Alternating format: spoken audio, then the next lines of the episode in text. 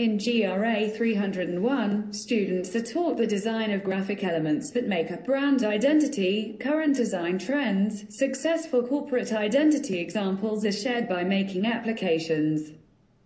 Graphic Design Project Brand Identity Design course introduces students to brand creation strategies and design principles through case studies.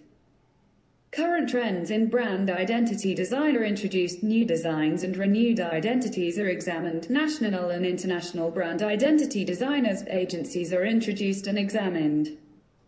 Logo design, design of graphic elements that make up brand identity, application to different formats and ensuring continuity during adaptation process, design of brand identity materials, web and mobile applications in printed media are taught.